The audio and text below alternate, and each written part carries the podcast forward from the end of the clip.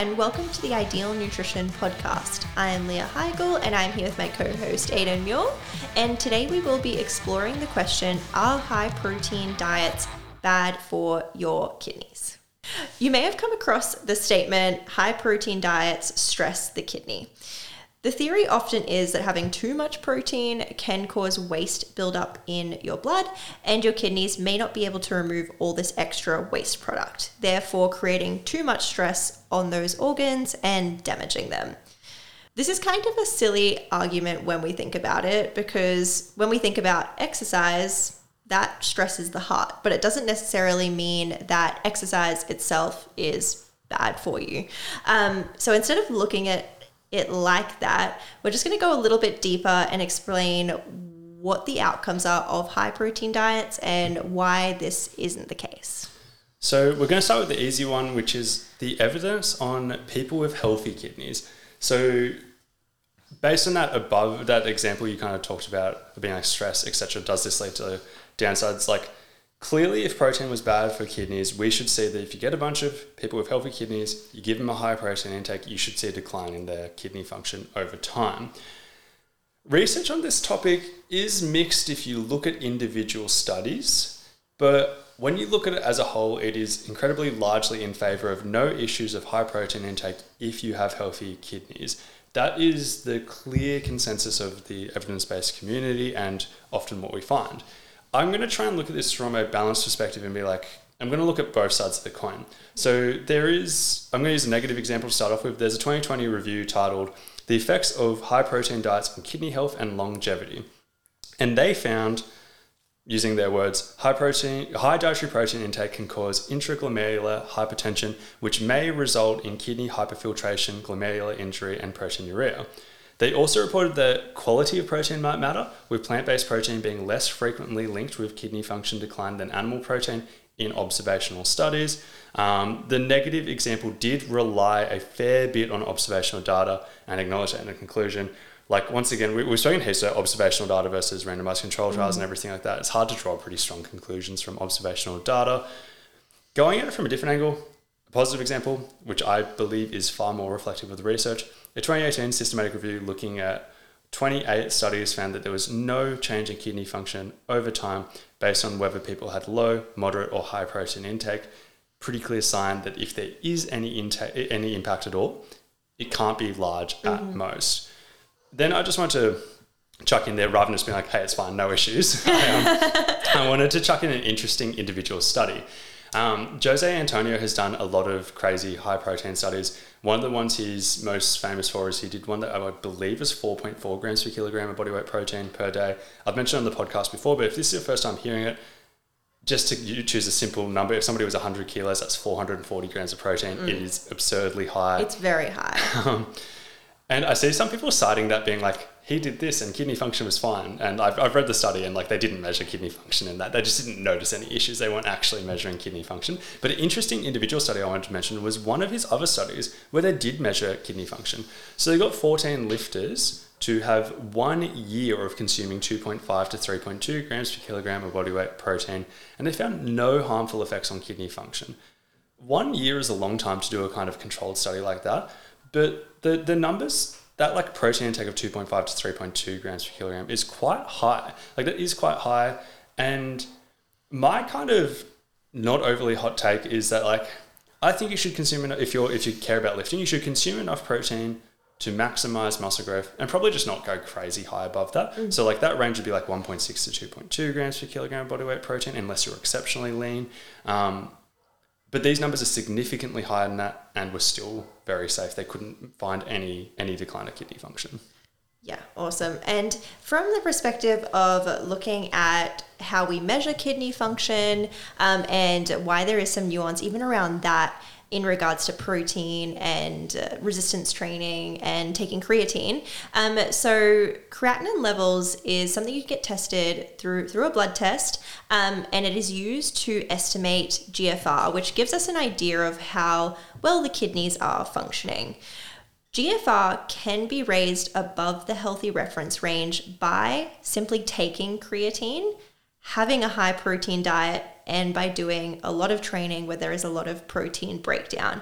So Creatine itself is a waste product, and by taking, creatine, having a high protein diet where we're breaking down that protein and we're training, there is going to be excess of this waste product. So we often see in athletes and people that are doing these things that their creatinine levels actually are elevated, but that in isolation is definitely not usually a definitive sign that there is an issue with kidney function.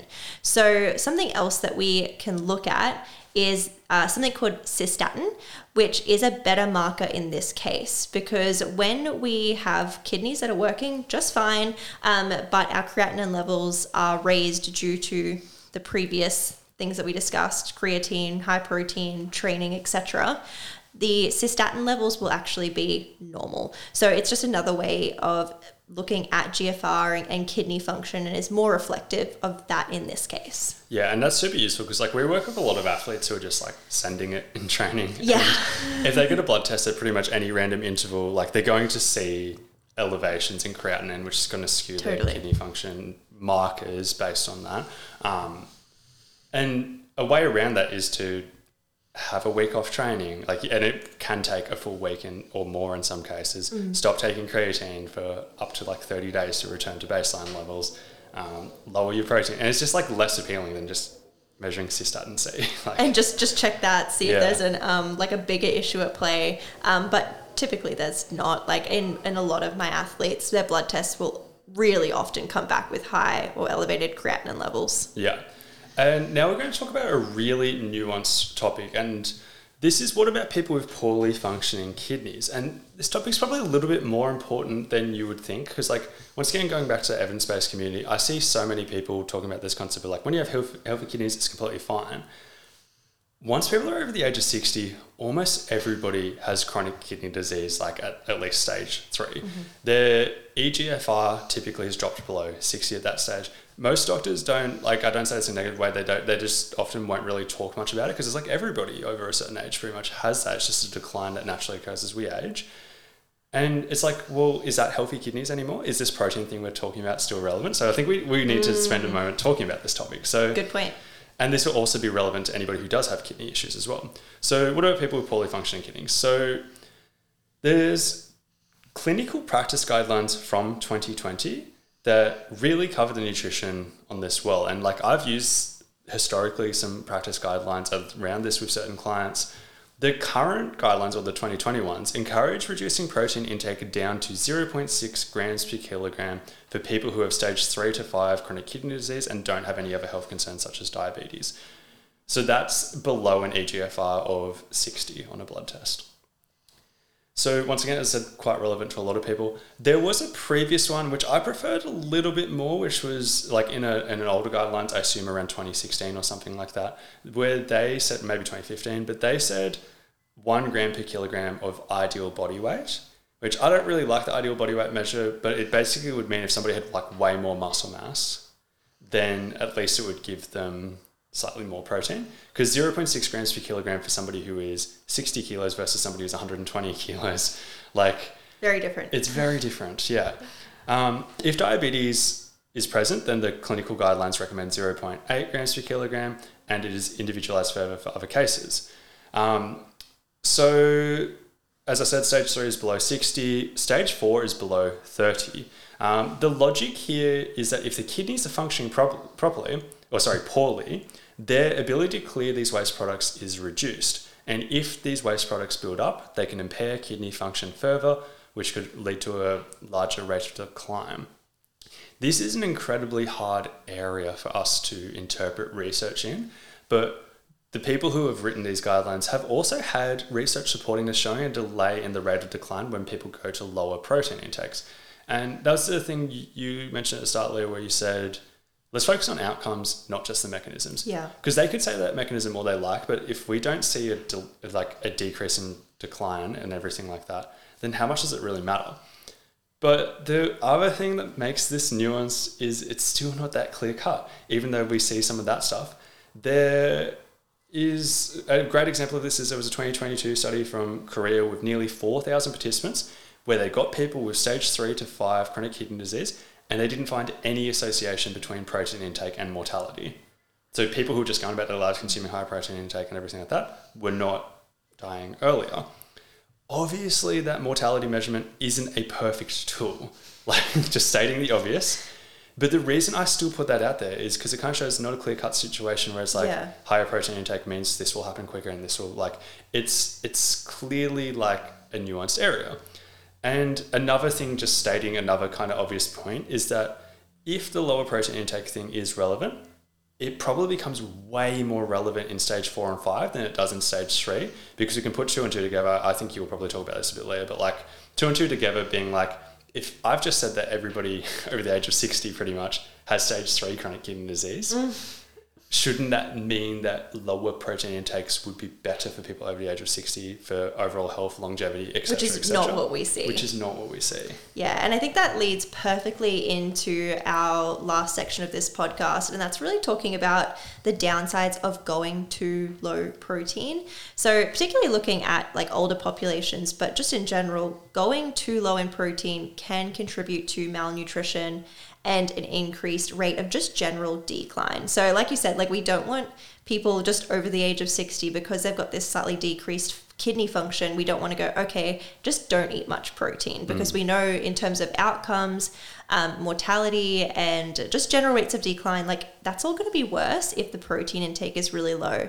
If anything, we need our elderly populations to be eating more protein than what they're currently doing. So looking at people with diabetes, there is a recommendation of a slightly higher protein intake because we know that if people have high blood glucose levels and their insulin resistance isn't well managed, that can speed up the rate of kidney decline. So going slightly lower carb and higher protein is kind of the general recommendation here, where if high protein intakes were one of, I guess, the main causes of kidney decline, or if it was a really big deal, we wouldn't have that recommendation. So even in that regard, it doesn't make a lot of sense. So as a bit of a clear-cut type of summary, with people who have healthy kidneys, there's clearly no issue with protein intake. Like that's pretty clear-cut. As kidney function declines, it just becomes nuanced. Like there is a bit of evidence that kidney decline could occur a little bit quicker with quite a high protein intake. These guidelines, they don't come from nowhere. There's some very smart people who've written them. They've interpreted the research, put it all together and everything like that.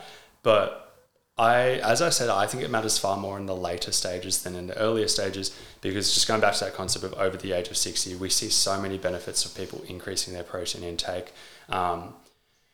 With other factors as well, with like early stages of chronic kidney disease, like I recall reading those like 2015, 2016 guidelines, and there was no nutrition recommendations until people hit that kind of stage 3 chronic kidney disease. And in that stage from those previous guidelines, I recall that like protein intake, that was the first time protein intake had any like introduction, being like maybe we should manage this stuff when we hit stage 3. But when you hit stage 4, stage 5, then they're looking at let's limit potassium intake, let's limit sodium intake, because the kidneys have declined so far that even those things are going to play a bit of a role in terms of like how much excess waste there is, etc.